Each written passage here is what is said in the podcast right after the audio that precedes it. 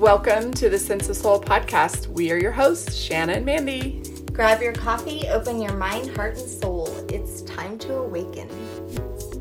Welcome. It is our pleasure to have with us today the international best-selling author, Shai Tubali. Yes chakra expert, spiritual teacher, authority in the field of the Kundalini and the subtle body system. He joins us from Berlin, where he runs a school for spiritual development and holds seminars, training, satsangs, and retreats. Since 2000, he has been working with people from all over the world, accompanying them on their spiritual path. He has written over 20 books on spirituality and self development, including Wake Up World, a bestseller in Israel, and The Seven Wisdoms of Life, a winner of the US Best Books Award and the finalist for the Book of the Year Award. And all of his books hold the power to alter your perspective and guide you through a transformational journey. Thank you so very much for being with us. Thank you. Thank you. I'm delighted to be with you. I really apologize for, for the tremendous delay. in the midst of, of the PhD research, uh, along with full time work, the combination is uh, problematic. yeah. yeah, that with COVID. So everything is delayed as well. Yes, uh, that, yes. I was given your book a long time ago, this book, The Seven Personality Types. I was given that by a friend a while back. I loved it so much, and I always recommend it to like my new students or anyone who wants to learn about the chakras because it's a great way to learn the chakras and to learn about other people as well. Thank you so much. That, that's yeah. really, really encouraging to hear it's good to know that we will also be able to have the conversation uh, on the basis of uh, of your familiarity with the book. Yes, absolutely. I have to be honest with you. I had no idea what you looked like or how old you were, and it doesn't matter. But when I hopped on last night and was doing some more research on you, I saw that you were the same age as Shanna and I. And I was like, oh my God, this man has written 20 plus books and he's the same age as us. What did you start writing books when you were like two? oh my yeah, gosh. I, I, actually, since I was uh, 18. Yes, wow. but, I had written before I embarked on a spiritual journey and started developing all these methods and systems. So quite depressed. yes. you had to get lost first to find yourself, like most of us, right? Exactly. Okay, good. Well, exactly. then I'm glad you're just you're he's as normal as we are, Mandy. so let's talk yes. about that on Sense of Soul. We've taken our pain and made it our purpose. Can we just start from like your childhood and your upbringing and then talk a little bit about that pain turning into your purpose? Oh wow, that's uh, that's a question. First of all, this is this is a very profound point. Uh, turning pain into, I sometimes call it turning pain into dharma, turning pain into our teaching. In our greatest pain, this is our greatest teaching. Eventually, when we become teachers, what we teach is our transformed pain, or transformed struggle, or transformed life theme. So Yes, I, I would say that in my own case, it was a lot around uh, belonging, the sense of belonging or, or not belonging at all. And ever since I was a child, I had this kind of peculiar feeling of not being so much a part of the world or society or the culture I lived in, religion, everything were felt, even the body felt uh, so so unfamiliar, almost foreign. I think I retreated to the world of uh, of books and book writing in a very early age. I remember myself when I was 10 years old. I was uh, I was writing frantically essays on the meaning of life while not even understanding what it was that I was writing. Then I became also a journalist in several newspapers but that sense of non belonging, I think, a- a- accompanied me for many years until the age of, of 21 when I felt that this kind of strangeness or foreignness needs to be resolved once and for all. And then somehow, you know how it is, somehow as spiritual books began to, to reach me. And there started my journey. Started in India with uh, uh, several spiritual teachers. And interestingly, or not surprisingly, I now teach the whole point that my teaching is about uh, the experience of belonging, being a true part of the world, a true part of your body, uh, agreeing to work with the actual materials of your life, but also, of course, while retaining this sense of non belonging in the sense that we are also spirit, essentially. That is also kind of like what we discovered. It was like we're looking and looking and looking for this more. And then when you get there, it's actually the less. Then in that less, it's a space where you can then connect to everything. So it, it, it's like one of those oxymorons. Mm-hmm. Less is nothing, nothing is more, you know. Until you experience, do you really understand? But it is hard to explain in words. Yeah, I, yes, I agree. Yes, yes. this is uh, actually a, a, moment of truth, I think, because if there is a, a psychological uh, part in us that wishes to escape the world, then we would, in a way, take advantage or exploit uh, this free part of our consciousness to only, uh, let's say, fortify uh, the wall that separates us from the world. And this is exactly, uh, it, it's a very delicate point to encourage people to use this state of freedom, of inherent uh, freedom of their consciousness to actually return and embrace the world. You see, because yeah. if you're free, then you're fearless. If oh. you're free, you cannot be damaged, you cannot be ruined. Right. So when I'm talking about this with, say, someone who has no idea, right? They're like, what the hell are you trying to say? I'm not getting it. One of the best ways I can actually help somebody see this is by trying to get them to understand that we are a multidimensional being. We mm. are energy. We don't just we're not just this meat suit. We have energy and energy is everything.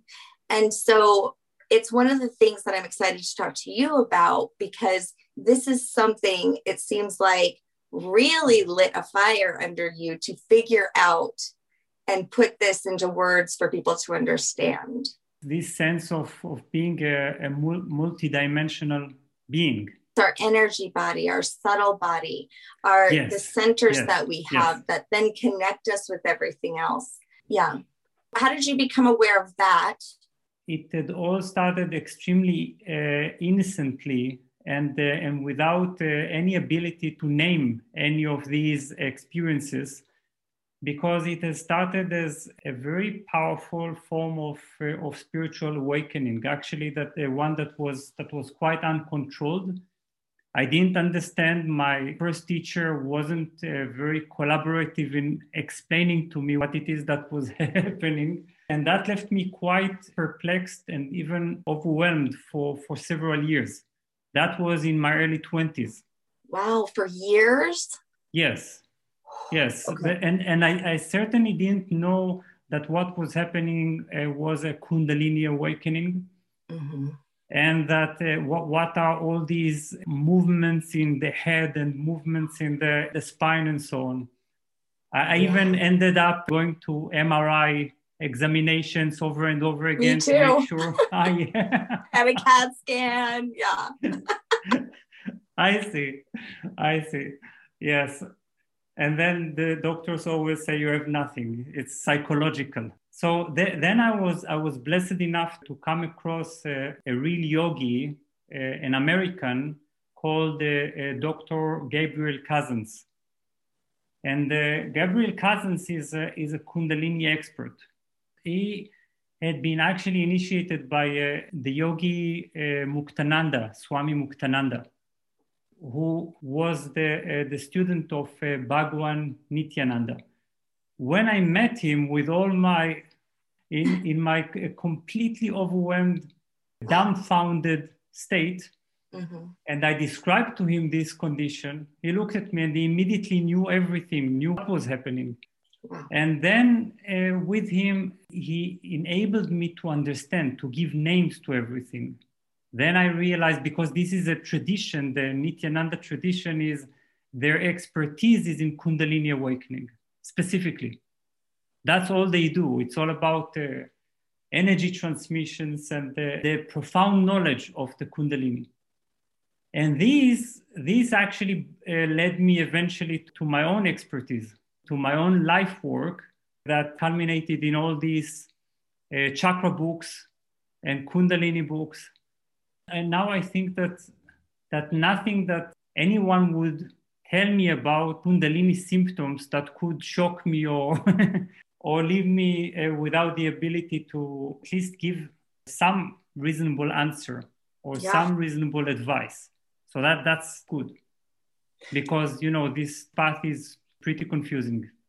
Yeah, Shannon and I yeah. definitely felt confused. And that is another reason we started Sense of Soul because we didn't want people to be alone in their awakening. You know, she, like she said, had an MRI. I was diagnosed with fibromyalgia, and so was she. Mm. We thought we were going crazy, and we were so lucky to have each other. So mm-hmm. that's why we started Sense of Soul, so that if there's someone else out there, we can be there for them. Can you explain a little bit in detail what a Kundalini awakening is? Sure.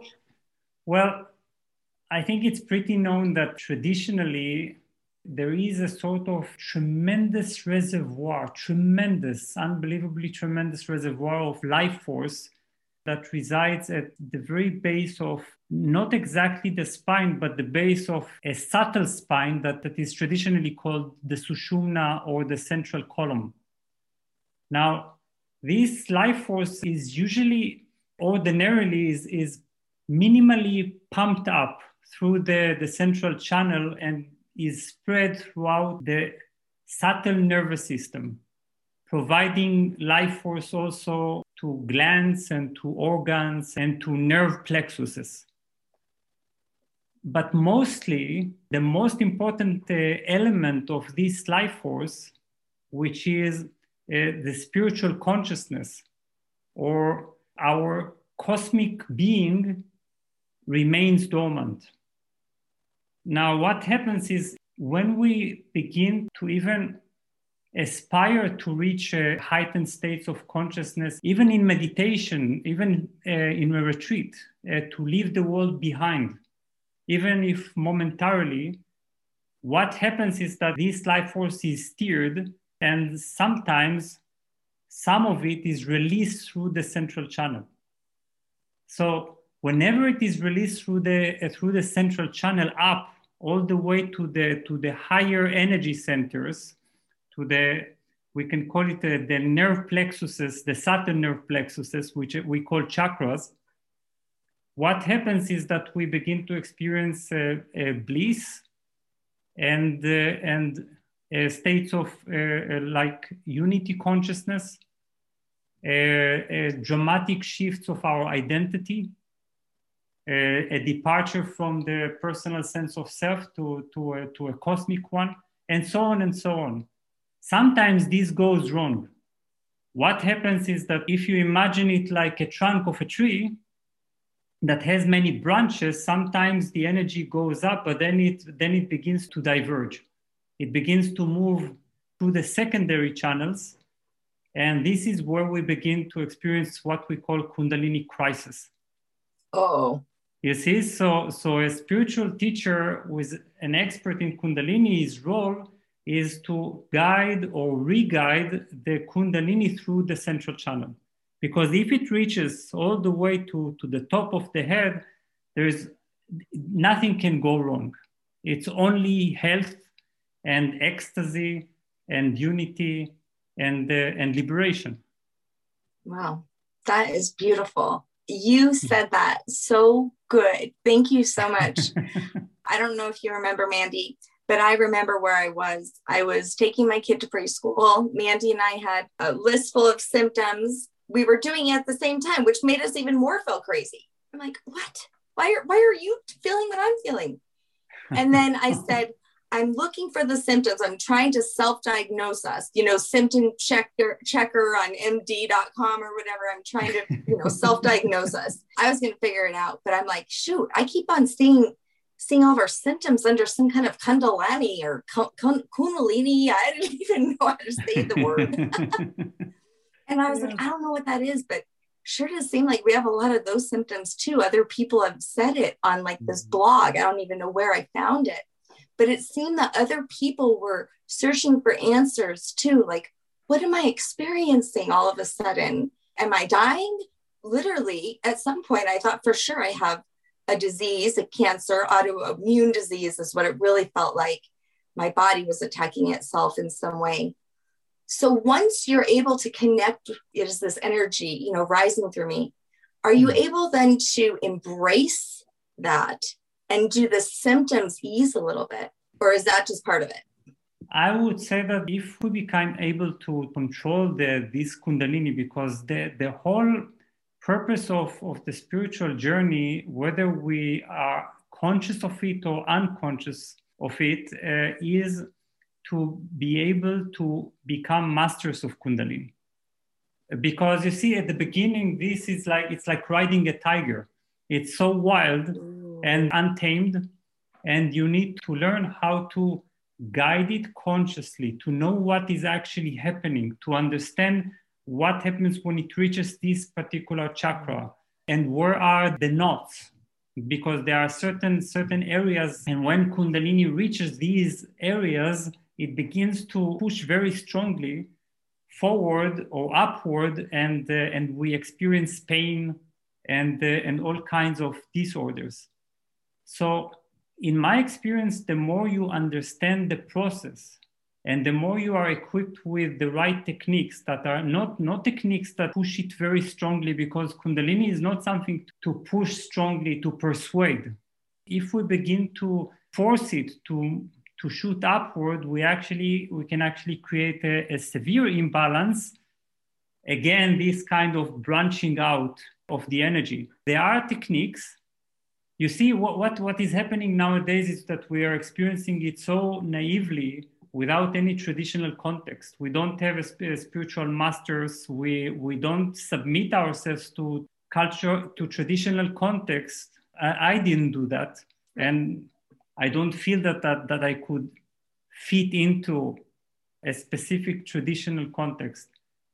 But at least we need to derive from these uh, traditions the knowledge and some of the basic techniques to be able to master this energy. I think everyone yes. should know that. I think it's so fascinating how everyone can have a Kundalini awakening in totally different ways. So for me, it came through a near death experience. Near, near death experience. Yes. Now I want to interview you. okay. Someday you can. But why is it that some people have this and some people don't? Oh, that's that's a big mystery it's it's actually similar to asking why do people become awakened and other people they devote their entire life to meditation and are, and are still sometimes uh, unfortunately stuck in in the same patterns unable to break to make yeah. any significant breakthrough? Well here is again it, this is a big mystery. I actually believe it does have something to do with past lives with the fact that some of us already had experiences, perhaps in traditional uh, uh, context, for instance. And then when we uh, come to this lifetime, we just need to be reminded. So, yeah. but but then when we are reminded, it is it is without any context. So so we don't understand so much what is happening, but everything is happening so fast Yes. We, and it feels more like memory resurfacing than than an actual learning. Oh, I experienced that. I know what you're saying. And I'm like, how is this happening? But it is. Why is this coming to me? Why is this happening? Why is this available to me? Why, why am I manifesting? But now I'm just like, okay, thank you. Thank you, sugar daddy, as some people say. Thank you, universe. you're you're just so amazing. I could seriously I want to talk to you every day of my life. I just I'm like I'm sitting here, everything that's coming out your mouth is hitting my soul so very hard. you know, sometimes I, I, get a little sick of talking about the chakras so much because it's, it's what I do for a living. But our listeners don't get a lot of it daily, you know, teaching it. And so I sound repetitive, I think is what I don't like yes, so much. Yes, yes. but our listeners don't get a lot of this. I look at the chakras as a almost like timeline of your life. Hmm. What do you mean by, by the timeline of your life? Could, so could I that? I think of this development almost like you talked about the tree, you know, the roots and the and and so mm. you know you come into this life, right, and your connection. And boy, did that whole root thing get me. I had no idea that was coming. But as you're going through your own energy system, your own almost like your evolution of your soul, and like you said if i think that the kundalini energy is rising and it stops on those blocks or those nudges yes. and having you bring a, awareness to that space i mean it could be past life stuff it could be inner child you know something happened to you when you were younger but but it's almost like this it's a guide for you to use to heal not just this body, not just this energy and this life, but your soul's evolution. Do you agree? Yes, definitely, definitely. I I I I, I consider chakras to be our inner roadmap. Yes. Roadmap uh, uh, for uh, for both our uh, psychological development, uh, uh, a complete psychological development, complete emotional maturation, and, uh, and the complete uh, spiritual transformation. But it also, I, I, would say that, that the chakras uh, contain what I call the, the seven lessons of life, the seven lessons of the school of life. See? Yeah. So, yeah, so in, in, a way, in a way we, we need to be good students and to study all these lessons one after another, but also simultaneously because it's much more complicated than that. Yeah. Uh, we cannot predict uh, uh, what, uh, what what lesson should um, uh, should appear or should be uh, responded to at, at each point of our development. so so then if we study if we if we study all of these lessons very thoroughly without, uh, without avoiding, we eventually become graduates of the school of life. But, but this, is, this is so, so in this sense, I, I treat chakras as, as sort of seven teachers or seven masters. Yeah. Oh, wow. I love it. Thank you. Yes. So before we jump into the chakra personality system, I have a question yes. for you. Okay.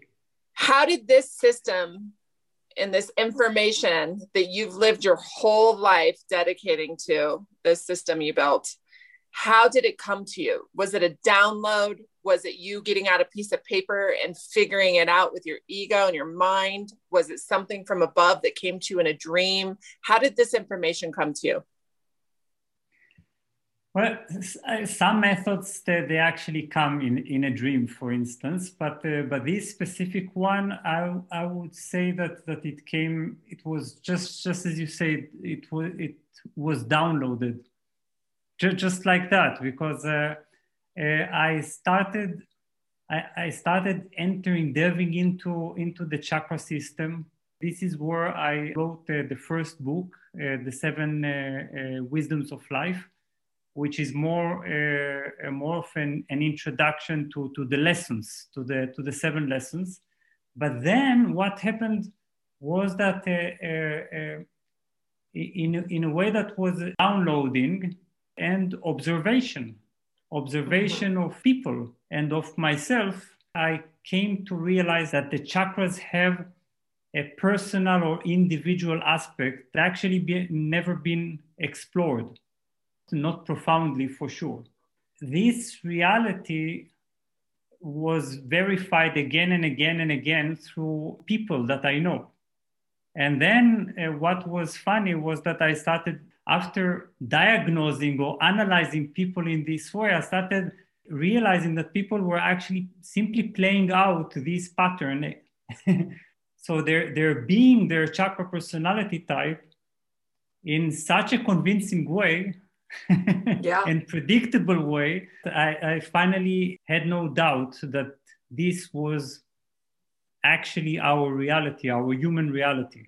And you know, just for our listeners, the seven main chakras go up and down that Sushumna, and the Sushumna is almost like a hollow reed where your energy is going to flow on a good day. And your chakras will spin and and transmute energy out to exactly the amount it's supposed to on a good day.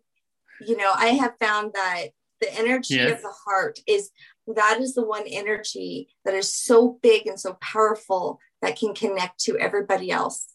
Well uh, I would first ask you uh, whether you identify yourself as a heart chakra personality type. I thought I was, and here's uh-huh. the, here's the great thing about your book is because I assumed 100 percent that's uh-huh. mine, but guess what?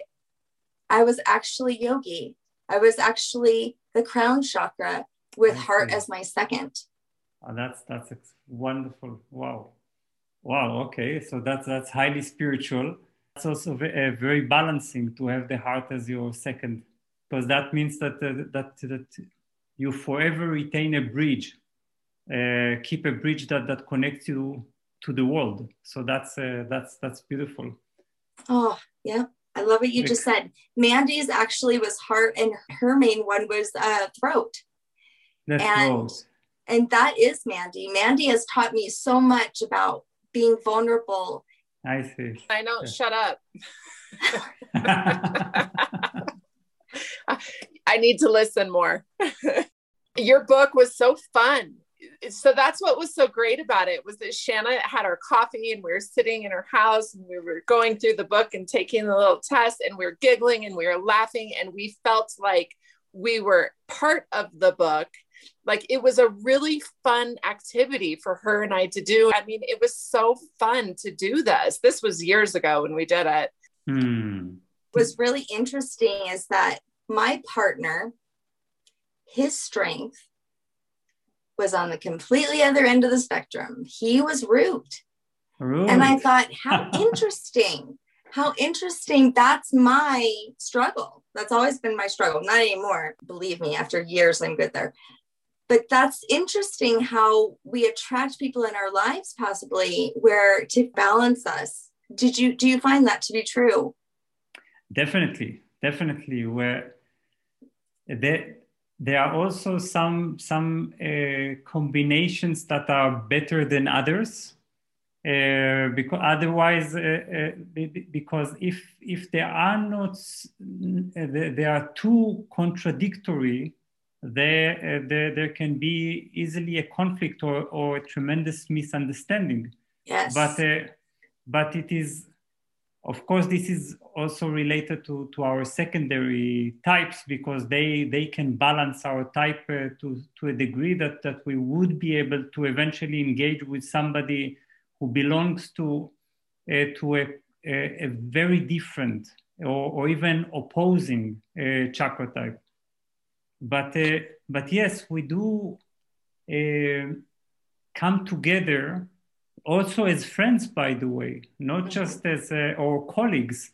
Uh, in, in, ways that, that balance or, or, or help us uh, enjoy the other's expertise. And I'm not talking about ex- professional expertise, but expertise in life. You see, certain certain skills, certain inclinations that that we lack. On the other hand, we also find ourselves attracted to people who share to a certain degree our shadow or our challenge. yeah. Yes. Because yes. because chakra types they also have their shadow. They're they're they're more difficult learning and they're and and also they're more uh, uh, those things that that they would not uh, like to admit that they would mm-hmm. like to suppress or to to look away from. Yeah yeah. Well so let's break it down for our listeners. Yes. Let's talk let's talk about those seven if you could just run through the seven different personality chakra types. First of all we should remember that uh, that the principle is that uh, is that each individual has a sort of a, a soul print uh, which is the, a, a major uh, chakra that guides or gives shape to his or her personality. So there is this uh, major chakra, and this major chakra determines the way we perceive the world, the way we interpret the world, the way we uh, we determine our values. What what is uh, most important to us? What is not important to us at all? And also, our greatest uh, challenge or our greatest friction with life is determined by our major chakra type. Then there, are, there is a secondary chakra type, which determines the way of our expression in the world, how we are going to fulfill our capacities, what, what is the, uh, the way we are going to manifest to use as our main form of fulfillment in the world. And then there is also a, a supportive chakra type, which is, a, which is a very powerful skill. Now, this doesn't exclude the, the fact that, that all of us can have a, a varying degrees of, of other strong chakras. Because sometimes people get almost insulted and then they say, Why? Can't I be all the seven chakras? Why should I uh, put myself in a small box? but in the real world, we cannot be all of these personality types because we must manifest or embody a certain certain aspects more than others. Yeah. Even if we are completely open-minded and completely broad in our perception. So even great spiritual teachers, they have their major chakra type. Now that we understand the principle, we can briefly explore the personality types. And and please stop me for questions if you want. Nope. Because uh, I, I Music feel bit... to my ears. You're you're great. I, I I'm learning a lot. Okay. So first, the root chakra type personalities. That's uh, uh, what I call the builders. And the builders, they constitute uh, uh, the majority or estimate them as 40% of the world population just for fun. It's not an actual statistic. And they are obviously the most grounded personalities they are routine lovers. They love to indulge in details and they take pride in their understanding of, of details and in their ability to diligently but very slowly and very patiently work through life's details and uh, build uh, life structures. So they are not very humorous beings. okay, can they, you give us an can you give us an example of someone that all of our listeners will know that is a builder? oh my god. First name that comes to mind is Confucius, the, the Chinese yes. master. Yes. Okay. Yeah. Because it, it, was all about teaching uh, morality and conduct and respect. And you, you mentioned before uh, ancestry respect to, to the past and to tradition, the feeling of, of building very slowly on the solid foundations of the past.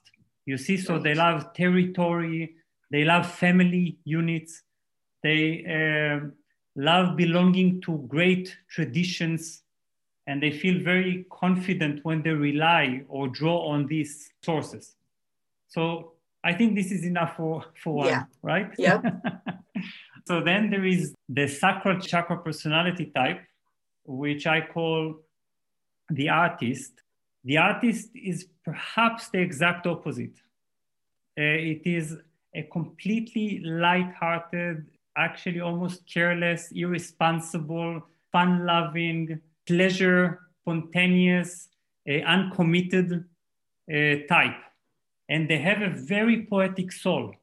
They, they see, uh, they are capable of perceiving life's beauty in, ex, in an extraordinary way. And that's why many of, of, of the uh, most famous poets or singers belong to this, to this type. So, so is it like are, a, so it's like a gypsy soul? You can say that, yes, because mm-hmm. they like to, to, to wander the earth without being a part of anything. Right. So even if they create a family or they uh, partner with somebody, they still want to feel their independence, that they cannot be put into any kind of what they consider to be a prison. Mm-hmm. You see, because yeah. they want to be like butterflies. So they're very enjoyable and very artistic and humorous. So that's the sacral chakra type. Of course, this is like brief history of everything. Yeah. Oh yeah. the, the listeners will have to read. It is it is quite in depth and, and amazing. Consider this the teaser. yes. Uh, even that is fun because I think through that we, we get a, a feeling of the rainbow of mm-hmm. human society. I think that's why the yes. chakra personality type system is such a, a great key to tolerance and to yeah. To our ability to embrace everyone, including right. people we harshly criticize for not being like us. Right. Exactly. It has nothing to do with race or color or sex or anything. It's all energy. Yes. So the exactly. third chakra type. Yes, is uh, what I call uh, uh, the achievers. Mm-hmm. And the achievers, I define them as, uh, as marathon runners with their mind fixed on certain mountain peaks. They always want to achieve something. Everything is interpreted in their mind, the language of achievement, victory, and uh, this makes them extremely powerful individuals. They have so much energy, but their energy is undirected, it's mm-hmm. overflowing. Right. The achievers, they are like arrows, they are so targeted mm-hmm.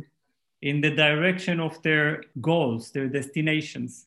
They don't manage very well uh, with their families and with relationships because they're always quite busy and they're sometimes they, they become workaholics but the, the, their ability to overcome and to demonstrate uh, how far a human can go is actually quite extraordinary so then there is the heart chakra type which i call the caretakers and the heart chakra types their greatest value in life i think we could guess is love they, they experience that love is is why we are we are here.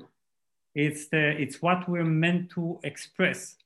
And actually, because of their near addiction to love, to the experience of love and sharing, they very often uh, develop a sort of codependency or simply dependency, mm-hmm. and uh, and they become highly emotional and hypersensitive, and they all the time want to to know that they are loved I mean, you literally just described me. I don't know how this, you know, I thought 100% this was me. It was equal. My my totals were equal, but when I read the yogi, I was like, "Oh, that's definitely more me." There is a difference between when, when we identify our major chakra type, we feel that it is a very high percentage of uh, closeness to our own innermost experience of life and, our, and of ourselves. And but our second chakra type also feels very close. So sometimes there is some competition that takes some time until our self identification stabilizes. Well, mm-hmm. and I think Shanna, the yogi part of you was bottled up in your upbringing, and now it's been unleashed yeah, yeah. Well, I think most of my issues were in the heart chakra, but they were earthly things or, you know, things I was working on. You're right. It's amazing. This book actually really helps you figure this out. So, what is the next one? The fifth chakra speakers. Uh, yes, or the educators. All of these are synonyms. They are right. the influencers or the or the speakers. The Martin and, Luther Kings. Oh yes, definitely. Yeah. I have a dream. They are dreamers, visionaries, and they see very far. It's as if their gaze is turned to the far horizons of human society and the future. They are future oriented. They always think of what is possible, what is the potential, how humanity could be, and how their life could be. They have this kind of intuition that guides them toward fulfillment of great visions. Now, sometimes visions are too broad or too ambitious, and they get caught in their own visions because they experience a painful gap between what is and what could be. And that would be a bit confusing because they really experience themselves as if in this vision, as if it has already happened. So they are very strong influencers, and their greatest joy in life is when they know that they have affected someone's life or some yeah. people's lives dramatically. They know how to spread ideas and how to express them in ways that many people can understand. Is that one of yours? That's my second, my secondary. Okay. I can see that being your secondary for sure. It sounds a yeah. lot like actually the next one in some way, the third eye. Yes, the third eye is definitely what uh, what I identify myself with the most. That's my 100%.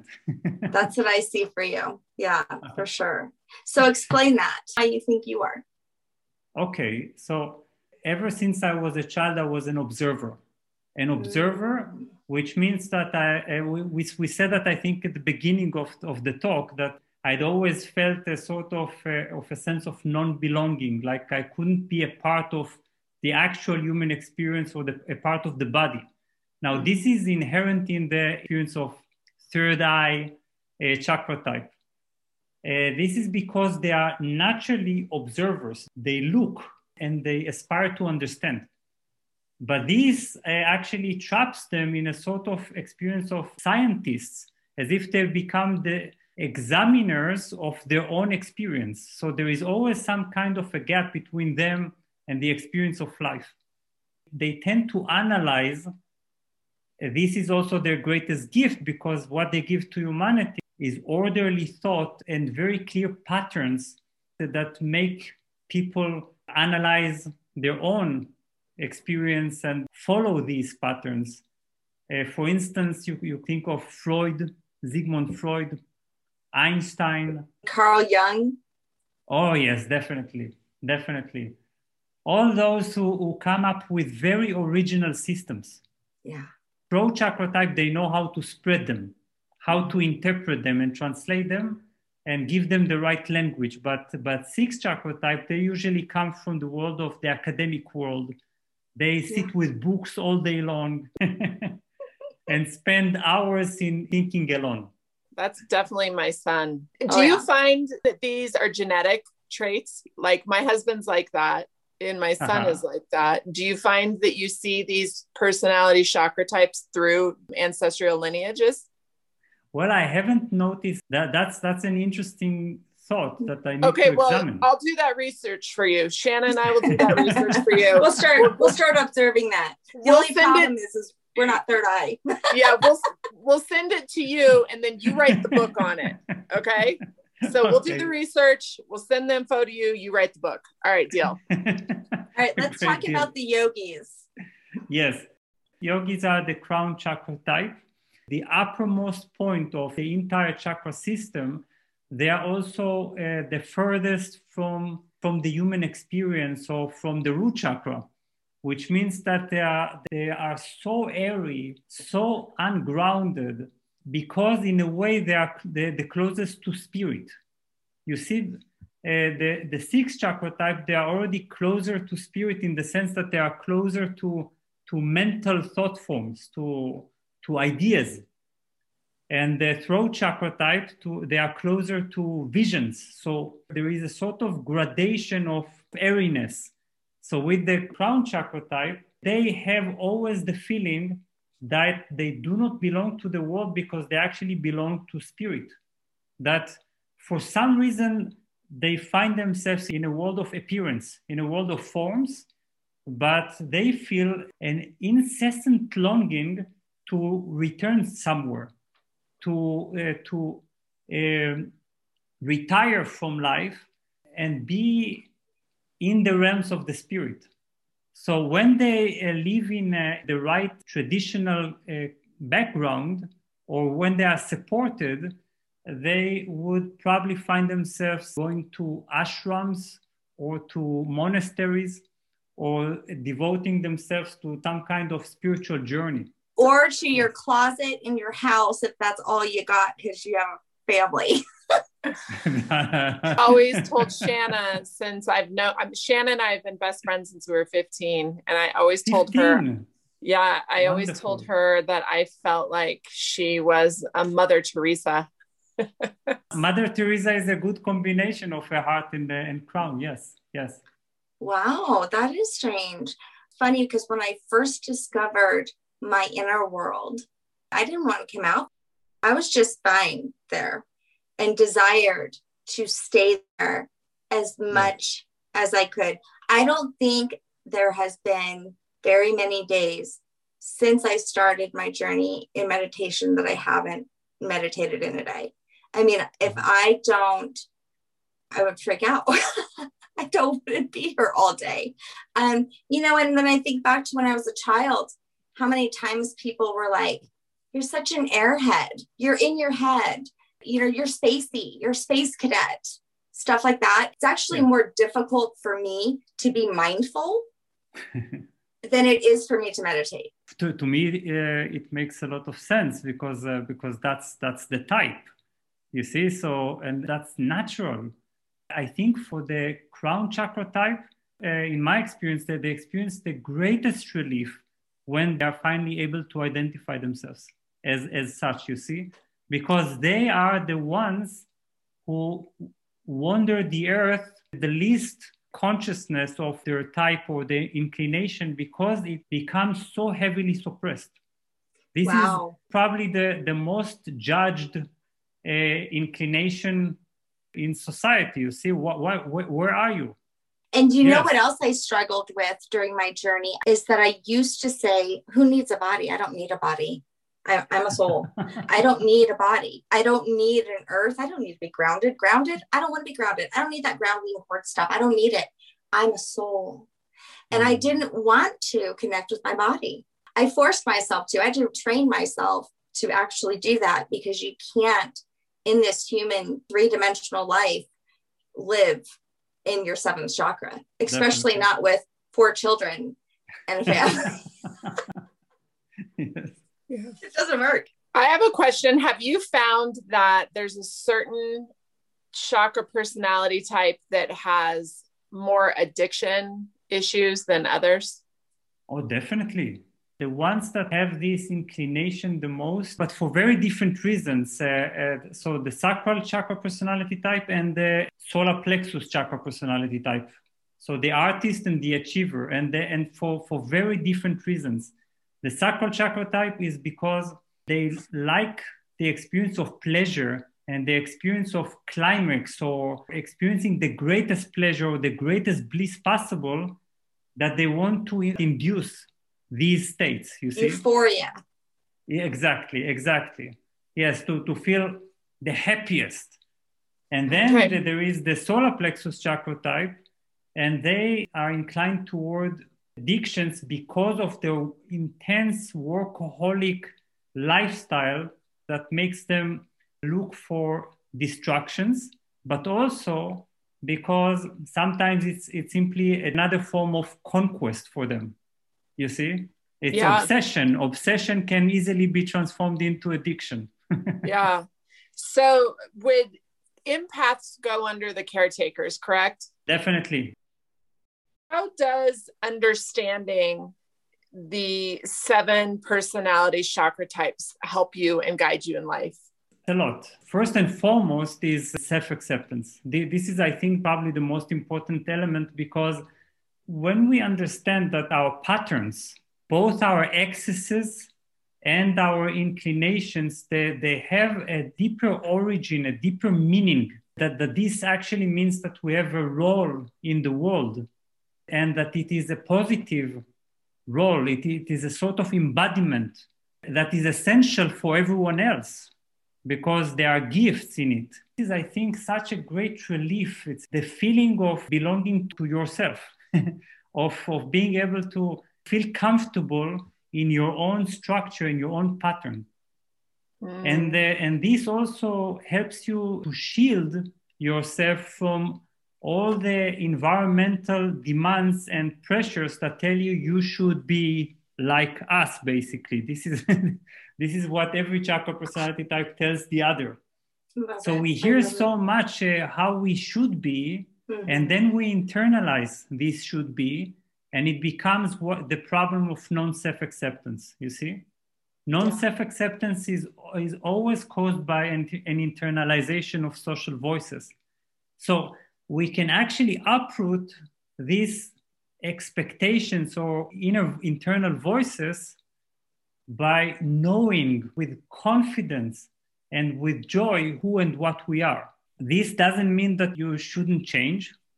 This doesn't mean that you shouldn't uh, develop or that you shouldn't remove or balance some excesses of your personality type, but only if they are damaging.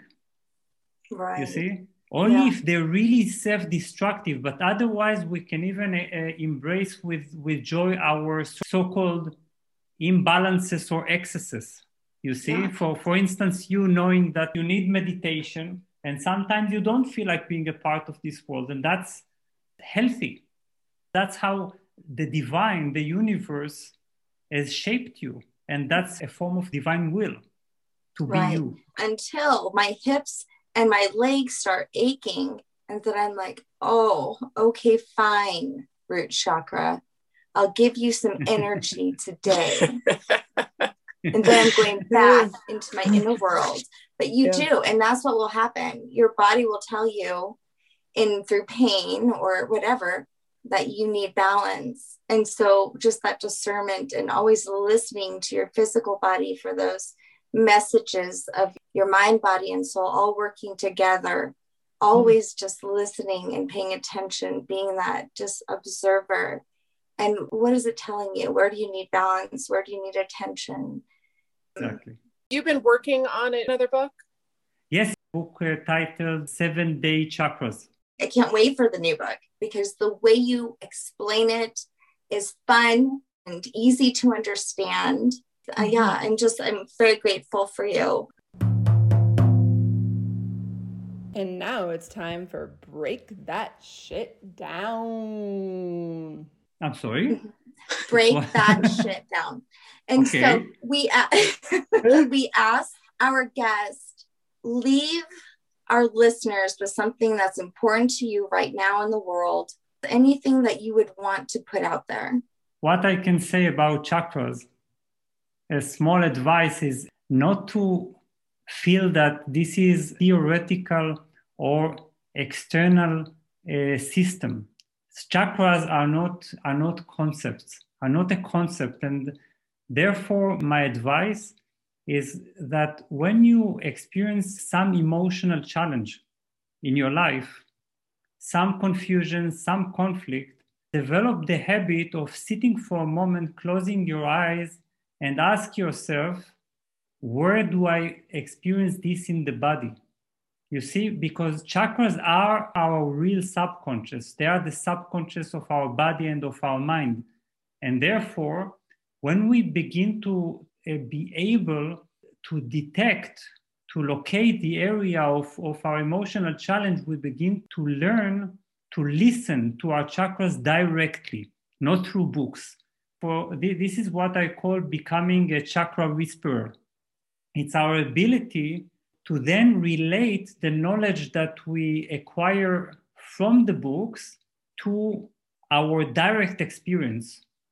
And, and this is actually a very educational. You, you learn so much through this practice because you also begin to realize that what you intellectually think that this particular challenge actually belongs to the heart chakra. But then you listen to it more deeply and you realize that it's your root chakra speaking. God, I have experienced that exact same thing. Uh-huh. Mm-hmm. Okay, I have one more hard question for you. I'm going to tie it back to the very beginning. Okay. You said at the beginning that you were on a search to figure out where you belonged after all of these years, where do you belong?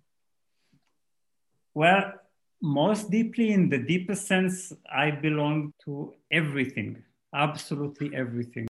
I wouldn't say that, that there is one home for me, you see. The greatest liberation is where, when you feel that home is everywhere, that wherever you look, you find home. You cannot get lost.